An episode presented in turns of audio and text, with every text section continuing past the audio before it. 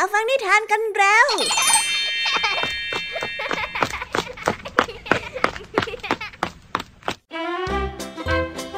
สวัสดีค่ะน้องๆ ยินดีต้อนรับเข้าสู่ชั่วโมงแห่งนิทานกับรายการคิสอาสำหรับวันนี้ะพี่แอมมี่และกองทัพนิทานหันษาเตรียมพร้อมที่จะพาน้องๆไปตะลุยโลกแห่งจินตนาการที่เต็มไปด้วยความสนุกสนานและข้อคิดต่างๆ มากมายกันแล้วล่ะค่ะ เอาล่ะ ไปตะลุยโลกแห่งนิทานกันเลย วันนี้นะคะพี่แอมี่มี ทานสองเรื่องสองรสมาฝากกันอย่างเต็มอิ่มเลยทีเดียว นิทานเรื่องแรกของวันนี้เป็นเรื่องราวการต่อสู้ เพื่อทวงคืนความสงบสุขของเหล่าสัตว์ตัวเล็กตัวน้อยในป่า เมื่อมีช้างตัวหนึ่งที่ชอบเดินกระทืบเท้าเสียงดัง ไม่เกรงใจใคร และสร้างความรบกวนให้กับสัตว์ตัวอื่นทำให้เหล่าสัตว์นั้นเดือดร้อนไปทั่ว พวกสัตว์เลยได้มาวางแผนร่วมกัน ว่าจะจัดการยังไงกับเจ้าช้างเกเรตัวนี้ดี แต่ไม่ว่าจะพยายามสู้แค่ไหน ก็แทบจะทำอะไรเจ้าช้างเกเรไม่ได้เลย แล้วอย่างนี้จะทำยังไงล่ะคะเนี่ย คงต้องไปลุ้นเอาใจช่วยกันพร้อมๆกันได้ ในนิทานที่มีชื่อเรื่องว่า ปราบช้างกันได้เลยค่ะ ส่วนนิทานในเรื่องที่สองนี้เป็นเรื่องราวเกิดจากม้าตัวหนึ่งที่หายออกไปจากพระราชวัง เลยเป็นเหตุที่ทำให้ทหารนั้นต้องออกตามหาม้า แล้วได้ไปเจอกับครอบครัวหนึ่งเขาและเหล่าทหารก็คิดว่าครอบครัวนี้เป็นครอบครัวที่ขโมยม้าจากพระราชาไป นั่นจึงทำให้ทุกคนต้องโทษประหาร เหลือแต่ภรรยาของเขาไว้ และนี่แหละค่ะจึงเป็นเหตุที่ทำให้ภรรยานั้นต้องเป็นฝ่ายเลือก ว่าจะเลือกช่วยเหลือใครออกมาจากลานประหาร ระหว่างน้องชาย สามีและลูกของตนไปรอลุ้นกันนะคะในนิทานที่มีชื่อเรื่องว่า จะช่วยใคร และในช่วงนิทานภาษาพาสนุกในวันนี้เป็นเรื่องราวของประเพณีทำความสะอาดเจดีย์ของปู่ย่าตาทวดของเจ้าจ้อยที่ลุงทองดีชวนให้เจ้าจ้อยมาร่วมประเพณีนี้ด้วย และอธิบายให้กับเจ้าจ้อยได้ฟังว่า สิ่งนี้ก็คือกุศโลบายของคนรุ่นก่อนที่หวังให้ลูกหลาน ได้รู้ถึงรากเงาของตัวเอง นั่นทำให้เจ้าจ้อยเข้าใจชีวิต ในฐานะการเป็นส่วนหนึ่งของหมู่บ้านมากขึ้น ไปติดตามเรื่องราวนี้กับนิทานภาษาพาสนุกในตอน กุศโลบาย อ้สนุกไม่ซ้ำกันเลยทีเดียวนะคะ หลังจากที่พี่ยามีได้เล่าเรื่องความสนุกกันไปบางส่วนแล้วเนี่ย น้องๆพร้อมที่จะไปตะลุยโลกแห่งนิทานกันแล้วหรือยังเอ่ยถ้าพร้อมกันแล้ว เราไปรับฟังนิทานเรื่องแรกกันเลยค่ะ กับนิทานที่มีชื่อเรื่องว่า ปราบช้าง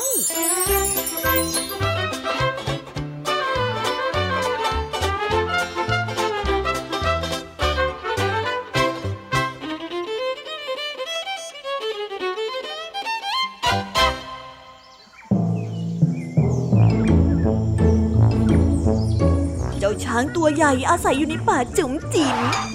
มันได้เกิดความโอหังขึ้นมาว่า มันนั้นเป็นสัตว์ที่ตัวใหญ่มากที่สุด แข็งแรงที่สุด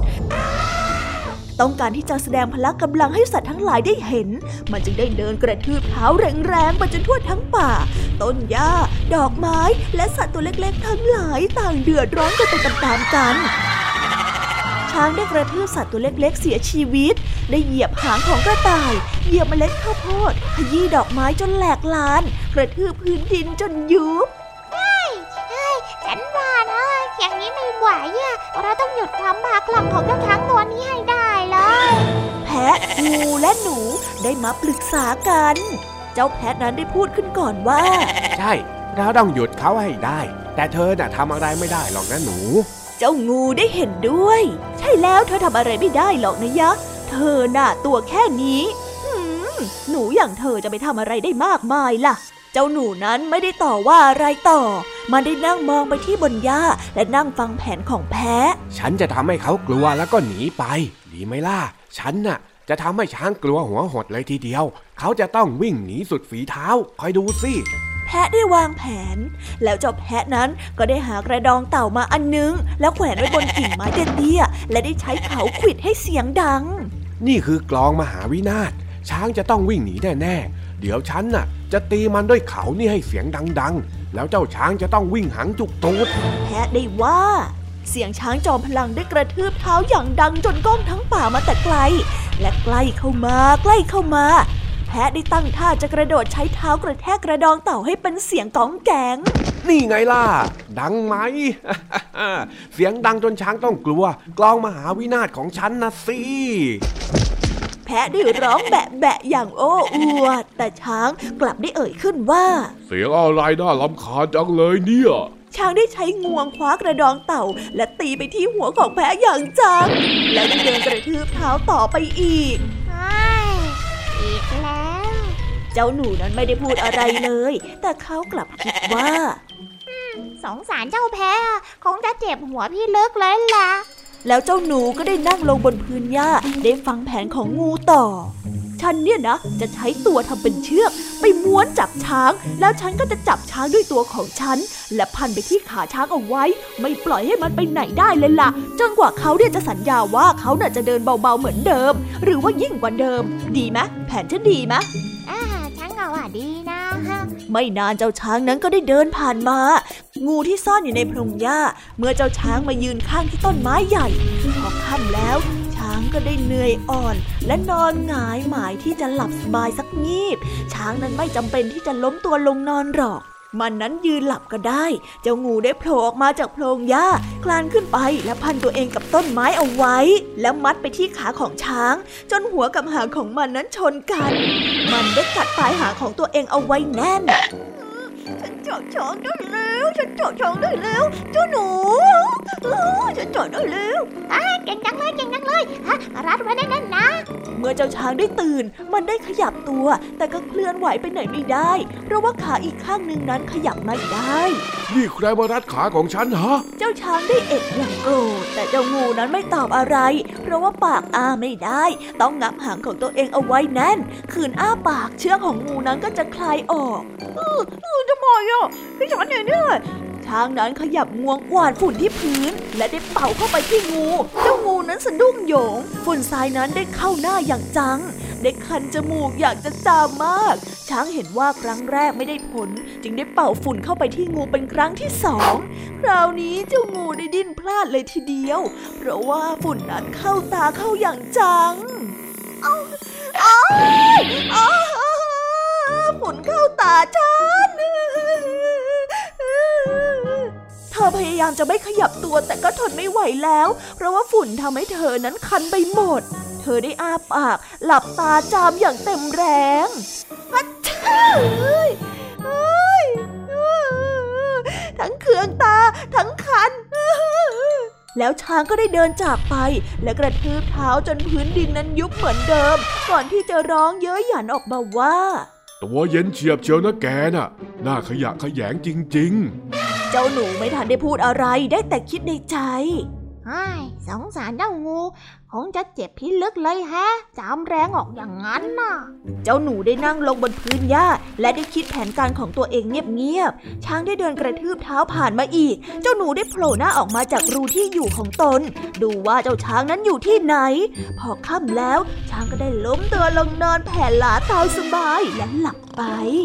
หนูได้หายใจอย่างเต็มปอด หนวดนั้นได้ตั้งชันด้วยความตื่นเต้น เจ้าหนูได้รอจนช้างนั้นหลับสนิท แล้วค่อยๆคลานออกมาจากรู ในตาสีน้ำตาลได้จับจ้องอยู่ที่งวงของช้าง ตัวของหนูนั้นเล็กเป็นสีเงาเทาๆ เจ้าหนูนั้นค่อยๆย่องเข้าไป ย่องเข้าไป เท้าของช้างนั้นใหญ่โตน่ากลัวมาก หนูได้ย่องเข้าไปผ่านงาสีขาว และปลายแหลมเงาวับ แล้วค่อยๆย่องเข้าไปที่ปลายงวงสีชมพู แล้วค่อยพุ่งตัวออกมาวืดเดียวขึ้นไปอยู่บนปลายของงวงช้าง ช้างได้ลืมตาตกใจในทันที ช้างได้มองมาที่งวงของตนและบอกว่า อะไรกันเนี่ยเจ้าพวกนี้ จะไม่ให้ข้าได้สงบสุขบ้างเลยหรือยังไงป่าจุ๋มจิ๋มเนี่ยไม่ไหวเลย มีแต่ตัวกวนใจทั้งนั้น แพะขวิดกระดองเต่า งูจาม แล้วก็ยังจะเจอเจ้าหนูตัวเล็กนี่อีก เฮ้ย น่างุนงิดจริง ๆ แกได้อยู่ตรงปลายงวงนั่นใช่ไหม ฉันเห็นจมูกกับหนวดของแก แต่ว่าแกก็ตัวเล็กจนมองแทบไม่เห็น นี่แกได้ยินฉันหรือเปล่าฮะเจ้าหนูน้อย ได้ยินได้ยิน แต่ฉันไม่ไปไหนหรอก จะอยู่ที่นี่แหละจนกว่าเธอจะสัญญาว่าจะไม่ไปอาละวาดที่ไหนอีก แล้วก็เดินค่อยๆ เดินแบบเท้าเบาๆอะ ไม่ทำอันตรายกับสัตว์อื่นๆนะฮะ เชอะเดี๋ยวฉันน่ะจะสลัดแกทิ้งเดี๋ยวนี้แหละ ช้างได้ตะโกนและได้สะบัดงวงไปมาขอบใจขอบใจ เหมือนเปลเลยอะ สบายดีจัง ว้าวเหมือนบินในอากาศได้ด้วยขอบใจขอบใจสนุกจังเลยฮะช้างนั้นยิ่งโกรธขึ้นมาอีก แต่ก็ทำอะไรไม่ได้ เขาได้สลัดสลัดสลัดสลัด แต่เจ้าหนูนั้นก็ไม่ตกลงไปเลย เจ้าช้างนั้นหิวมากอยากจะกินใบไม้อ่อนๆ แต่ก็ไม่อาจจะใช้งวงดึงใบไม้บนยอดนั้นลงมากินได้ จะดื่มน้ำก็ดื่มไม่ได้ จะอาบน้ำก็อาบไม่ได้ ช้างนั้นมีชีวิตอยู่ไม่ได้ ถ้าเจ้าหนูเกาะติดอยู่ที่ปลายงวงแบบนี้ใช่สัญญามาเซสัญญาน่ะ สัญญาว่าจะเดินดีๆ แค่เนี้ยฉันก็จะลงจากงวงของเธอแล้ว ไม่ ทำไมฉันจะต้องเชื่อแกด้วย งั้นฉันก็จะทำอย่างนี้ไปเรื่อยๆ โอเคเปล่า แล้วหนูก็ได้กัดที่ปลายงวงสีชมพูนั้นด้วยฟันซี่เล็ก ๆ และแหลมคมของมัน ยอมแล้ว ยอมแล้ว สัญญาจ้ะแม่หนู ฉันฉันยอมแล้ว เจ้าช้างได้ร้องลั่นป่า จากงวงช้างอย่างรวดเร็ว แล้ววิ่งเข้ารูไป แล้วคอยดูว่าเจ้าช้างนั้นจะรักษาสัญญาหรือเปล่า วันต่อมาเจ้าช้างได้เดินผ่านมาหาอาหารกินในป่าจุ๋มจิ๋มอีกฝีเท้าของช้างนั้นเบาแผ่วเลยทีเดียว แล้วช้างก็ยังคอยดูเจ้าสัตว์เล็ก ๆ ทั้งหลาย ให้เข้าที่กำบังเสียก่อน จึงได้เดินเหยียบดินตรงนั้น เมื่อเห็นสัตว์หางยาวๆ เขาก็จะระมัดระวังไม่เหยียบหางของใคร เฮ้ยเธอดูสิ เจ้าช้างน่ะมันไม่กระเทิบดินอีกแล้วนะเฮ้ยใครคนหนึ่งเนี่ยคงจะหยุดช้างเอาไว้ได้นั่นแหละ สัตว์ทั้งหลายได้บอกต่อๆกันไปเออแล้วใครล่ะคงจะเป็นสัตว์ตัวใหญ่แล้วก็น่ากลัวมีอำนาจมากเลยสิ แต่ไม่เพียงแต่เท่านั้นนะเขาคงฉลาดมากๆด้วยใช่นะสิ ฉันก็ว่าอย่างนั้นแหละ แต่เจ้าแพะได้พูดขึ้นว่า ฉันคิดว่าหนูน่ะต้องเป็นคนจัดการเรื่องนี้แน่ๆเลย เจ้างูได้พูดเห็นด้วย ใช่ ฉันว่าต้องใช่แน่ๆ เจ้าหนูน่ะเป็นคนที่จัดการ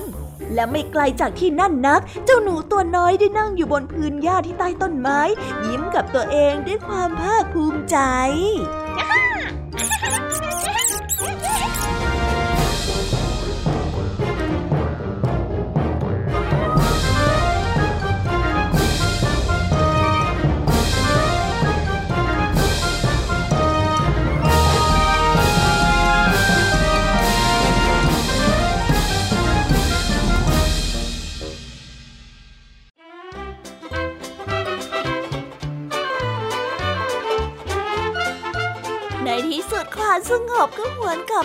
สู่ป่าอีกครั้งหนึ่งต้องขอขอบคุณเจ้าหนูตัวน้อย ที่เป็นผู้นำทำให้เจ้าช้างรู้จักเกรงใจผู้อื่นขึ้นมาบ้าง แต่ถ้าจะบอกว่าทั้งหมดนี้เป็นฝีมือของเจ้าหนูเพียงแค่ตัวเดียวก็คงไม่ได้หรอกนะคะ เพราะว่าก่อนหน้านี้ก็ยังมีสัตว์ชนิดอื่น ๆ ที่ออกมาประชุมกัน และพยายามจะเรียกร้องให้เจ้าช้างนั้นรับรู้ถึงปัญหา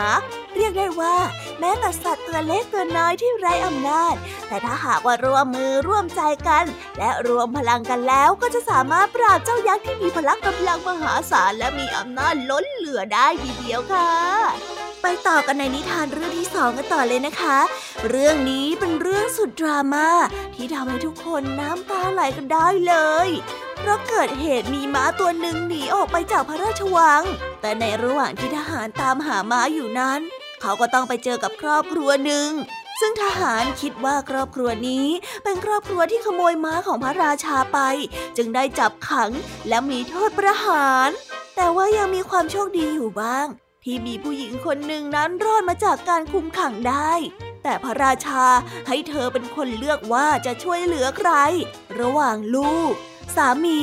และน้องชาย เอาละสิคะ งานนี้เลือกไม่ถูกกันเลยทีเดียวว่าจะช่วยเหลือใคร เราไปลุ้นเอาใจช่วยเธอกันดีกว่าค่ะ ว่าเธอนั้นจะช่วยเหลือใครออกมาจากการประหารครั้งนี้ ไปรับฟังกันได้ในนิทานที่มีชื่อเรื่องว่า จะช่วยใคร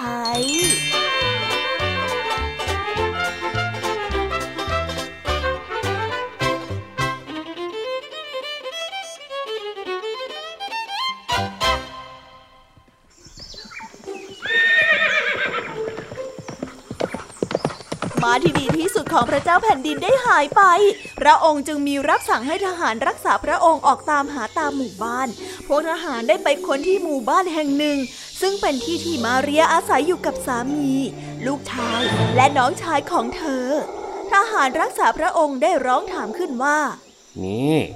ท่านเห็นม้าของพระเจ้าแผ่นดินผ่านมาทางนี้บ้างไหมอะ ฉันไม่เห็น มาเรียได้ตอบ แต่มีคนบอกเราว่าได้เห็นม้าอยู่ใกล้ๆบริเวณนี้นะ ท่านน่ะซ่อนมันไว้ที่ไหน บอกมาซะดีๆนะ ทหารรักษาพระองค์ได้ค้าน แกน่ะโกหก โจเซสามีของมาเรียได้ตะโกนอย่างโมโห แกคิดว่าเราเป็นขโมยเหรอฮะ มาเซ น้องของมาเรียได้ถามขึ้นบ้าง เราก็ไม่เคยเห็นม้าผ่านมาแถวนี้เลยอะ ออกไปจากที่นี่เดี๋ยวนี้นะ จวนิโตลูกของมาเรียได้สอดขึ้นมาอีกเสียงหนึ่งถ้อยคำของคนเหล่านั้นที่ทำให้ทหารรักษาพระองค์โกรธมาก จึงได้ตรงเข้าไปจับโจเซ มาเซโร และจวนิโตทันที เมื่อมาเรียได้ทราบว่าคนทั้งสามจะต้องถูกตัดหัว เพราะว่าหมิ่นประมาททหารรักษาพระองค์ หล่อนก็ไม่รู้ว่าจะช่วยอย่างไร หล่อนได้ร้องไห้ตลอดวัน และในที่สุดหล่อนได้ไปเข้าเฝ้าพระเจ้าแผ่นดิน ขอให้ปล่อยคนที่หล่อนรักเป็นอิสระ ขอได้โปรดเมตตาแก่หม่อมฉันด้วยเถอะเพคะ ขอได้โปรด ปล่อยคนทั้งสามให้เป็นอิสระด้วย เพราะเขาน่ะบริสุทธิ์ ฉันรับรองได้ว่าพวกเขาบริสุทธิ์จริง ๆ เธอได้ขอร้องวิงวอน พระเจ้าแผ่นดินพระทัยอ่อนนึกสงสารจึงได้ตรัสออกมาว่า เจ้าเป็นหญิงที่ดี ฉันจะปล่อยให้เจ้าคนหนึ่ง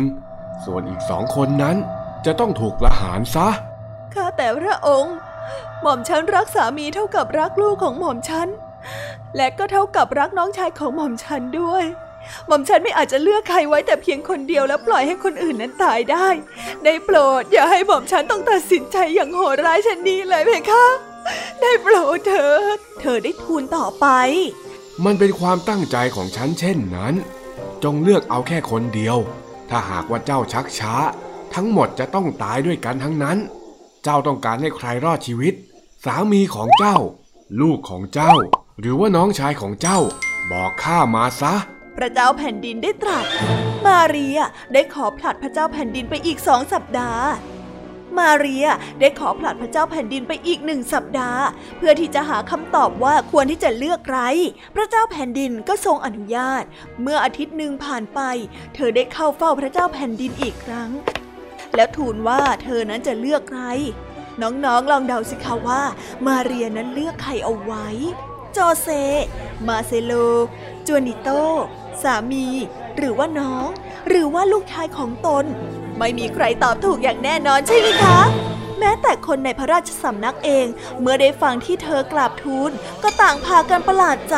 เพราะแทนที่เธอจะเลือกสามีหรือว่าลูกชาย เธอกลับเลือกน้องชาย เธอนั้นช่วยน้องชายของเธอให้รอดชีวิต พระเจ้าแผ่นดินก็ทรงสงสัยเหมือนกันว่าทำไมเธอจึงเลือกน้องชายแทนที่จะเป็นสามีและลูกชาย ความจริง เธอก็มีเหตุผลที่ดี เธอจึงเลือกเช่นนั้นน้องๆทุกคนจะบอกได้ไหมคะว่า มาเรียนั้นให้เหตุผลว่าอย่างไร เหตุผลที่มาเรียได้เลือกน้องชายนั่นก็เป็นเพราะว่า 1. เธอได้รักน้องชายของเธอมากกว่าสามีและลูกชาย 2. สามีของเธอโหดร้ายต่อเธอเป็นอย่างมาก ลูกชายนั้นก็ดื้อด้านไม่อยู่ในโอวาทเลยแม้แต่น้อย 3. หากแต่งงานใหม่อีก เธอก็จะมีสามีอยู่นั่นเอง และเธอก็ยังหวังว่าจะมีลูกได้อีก แต่เธอนั้นไม่อาจจะมีน้องชายได้อีกแล้ว เพราะว่าพ่อและแม่ของเธอได้เสียชีวิตลงไปแล้ว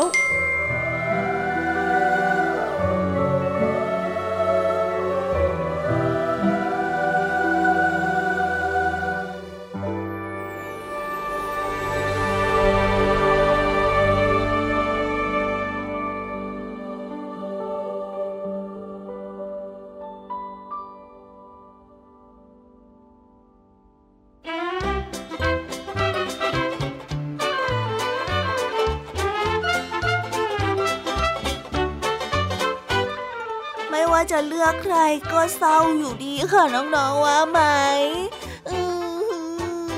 เอาละค่ะ ผ่านนิทานเรื่องเศร้ากันมาเป็นที่เรียบร้อยแล้ว เราไปต่อความสนุกในช่วงต่อไปกันเลยกับช่วงภาษาพาสนุก วันนี้ที่บ้านนาป่าดอนมีประเพณีบางอย่างที่ทำให้ลุงทองดีกับเจ้าจ้อย ต้องไปทำความสะอาดเจดีย์ของปู่ย่าตาทวด แต่มีหรอคะที่เจ้าจ้อยจะลงมือทำโดยที่ไม่สงสัย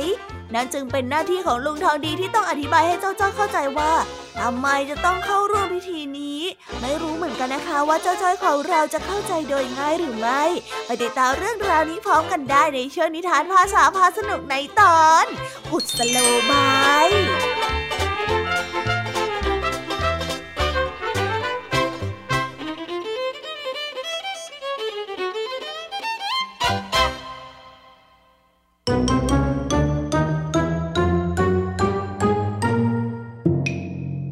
าษาพาสนุก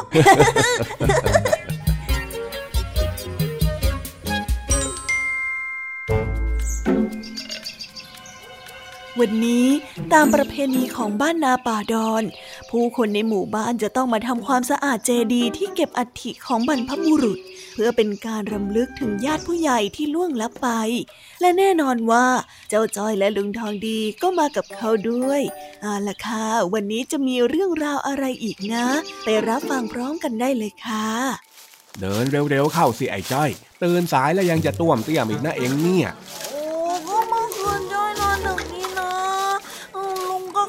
จอยหน่อยสิ ไม่เข้าจงเข้าใจอะไรทั้งนั้นแหละ ก่อนหน้านี้เนี่ยก็บอกกันแล้วนะ ว่าวันนี้เราจะต้องมาทำความสะอาดเจดีย์ของตาทวดกับยายทวดเอง เองจำไม่ได้เหรอจำได้สิลุงแม่ก็มาแทบจะทุกปีอยู่แล้ว เอาหน้าลุงอย่าบ่นย่อยเลย นี่ไงตอนนี้เราก็มาถึงแล้วเนี่ย ดูสิลูกตาทวดกับยายทวดยิ้มแฉ่งอยู่บนเจดีย์แล้วเนี่ย ฮ้เอ็งเนี่ยนะ ถ้าหากว่าข้าทำตัวเหมือนเอ็งสมัยที่ข้าเด็กๆ เนี่ยข้าคงโดนเขกจนหัวระบมไปแล้ว ดีนะที่ตาทวดของเอ็งเขาจากไปซะก่อนนะไม่งั้นนะเอ็งโดนบ่นจนหูชาแน่แน่พูดอย่างกับลุงทองดีไม่บ่นจ้อยเนี่ยเมื่อกี้เอ็งว่าอะไรนะฮะเปล่าจ้ะลุงเออ คือว่าจอยแค่สงสัยว่าทำไมเราต้องมาทำความสะอาดเจดีย์แค่วันนี้ด้วยล่ะจ๊ะวันอื่นๆมาด้วยไม่ได้เหรอ บ้านเรายังต้องกวาดบ้านทุกวันเลย แล้วนี่ทำปีละครั้งจะไปสะอาดได้ยังไงล่ะจ๊ะลุงเขาไม่ได้ทำความสะอาด เพราะว่าอยากให้มันสะอาดโว้ย นี่นะมันเป็นประเพณี เป็นกุศโลบายที่ทำให้ลูกหลานยังจดจำบรรพบุรุษได้ยังไงเล่าฮะกุศอะไรนะลุง อ๋อ กุศโลบายที่ข้าพูดเนี่ย มันเป็นคำที่เกิดจากการผสมกันของคำว่ากุศลกับอุบายนะเฮ้ยเฮ้ย เฮ้ยจ้อยพอจะเดาออกแล้ว มันต้องแปลว่าการหลอกลวงเพื่อการกุศลแน่เลย ไม่ใช่โว้ยกุศโลบายเนี่ย มันเป็นคำที่หมายถึงวิธีการที่ชาญฉลาดต่างหากเล่าอ๋ออย่างนี้นี่เอง แล้วมันชาญฉลาดยังไงล่ะลุงจ้อยไม่เห็นจะเข้าใจเลยอะถ้างั้นเองลองมองไปสินะ่ะ คนอื่นๆเขาก็พาครอบครัวมาทำความสะอาดเจดีย์ของปู่ย่าตายายตัวเองกันทั้งนั้น ดูสินะ่ะเขามากันพร้อมหน้าพร้อมตากันเลยนะเห็นไหมก็เห็น แต่ว่าจ้อยก็ไม่เห็นว่าจะเป็นกุศโลบายอะไรเลยอะถ้าเองมองเห็นง่ายๆ มันก็ไม่เรียกว่ากุศโลบายละสิอะ ถ้าอย่างนั้นข้าจะเฉลยให้ก็ได้ ว่ากุศโลบายของประเพณีนี้เนี่ย มันก็คือการทำให้ทุกคนกลับมาอยู่ด้วยกันพร้อมหน้า แล้วก็ได้รำลึกถึงบรรพบุรุษยังไงล่ะ แค่นี้นะใจไม่เห็นจะเข้าใจเลย แล้วการที่เรามาอยู่ด้วยกัน แล้วก็นึกถึงบรรพบุรุษมันจะเป็นประโยชน์ยังไงอะถ้าจะเอาประโยชน์ใช้สอยแบบตรงๆเนี่ยมันก็คงจะไม่มีหรอก แต่ถ้าเป็นประโยชน์แบบอ้อมๆมันก็พอมีอยู่บ้าง อะไรเนี่ย มีประโยชน์อ้อมๆอีกเหรอ แล้วมันอ้อมยังไงล่ะจ๊ะลุง ก็อย่างเช่น การรู้ว่ากว่าจะมีวันนี้เนี่ยมันก็ต้องผ่านอดีตที่ยาวนานและยากลำบากมาก่อน การรู้แบบนี้แล้วมันก็จะทำให้เราเห็นคุณค่า และไม่ละเลยที่จะช่วยกันรักษาหมู่บ้าน ไม่แน่นะเผื่อว่าวันหนึ่งเนี่ยเองอาจจะโตแล้วก็มีลูกหลาน การที่เราต้องมาดูแลความเรียบร้อยในหมู่บ้านเนี่ย มันก็เลยเป็นหน้าที่ที่เราจะทำให้คนรุ่นหลังอยู่อย่างสบายยังไงล่ะฮะ อย่างย่อยเนี่ยนะจะมีลูกหลานอะเออทำเป็นขำไปเถอะเจ้าจ้อย วันนี้เนี่ยเองเป็นเด็กเองยังนึกผ้าไม่ออกหรอกก็จ้อยนึกผ้าไม่ออกนี่นาถ้าเด็กๆอย่างจ้อยยังเล่นดีลูกแก้วเนี่ยนะยังมีลูกหลานได้ยังไงอะ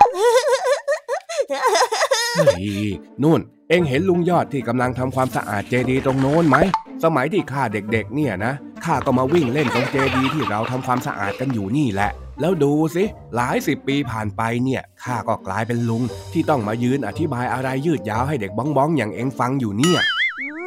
มจริงด้วยเฮ้วันหนึ่งจ้อยก็ต้องโตแล้วก็มายืนแทนที่ลุงทองดี แล้วลุงทองดีก็ต้อง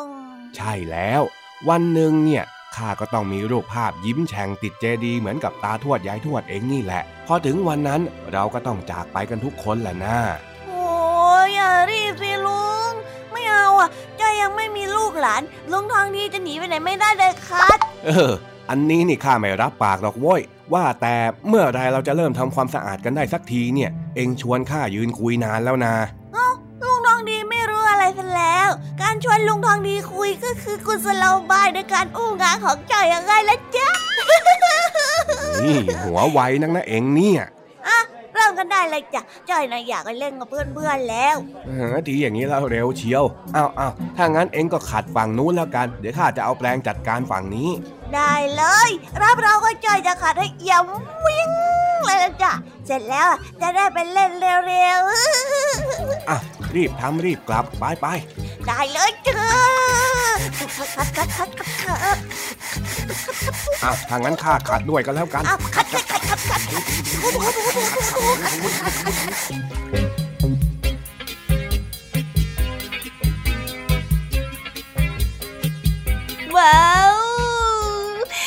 ไปแล้วนะคะ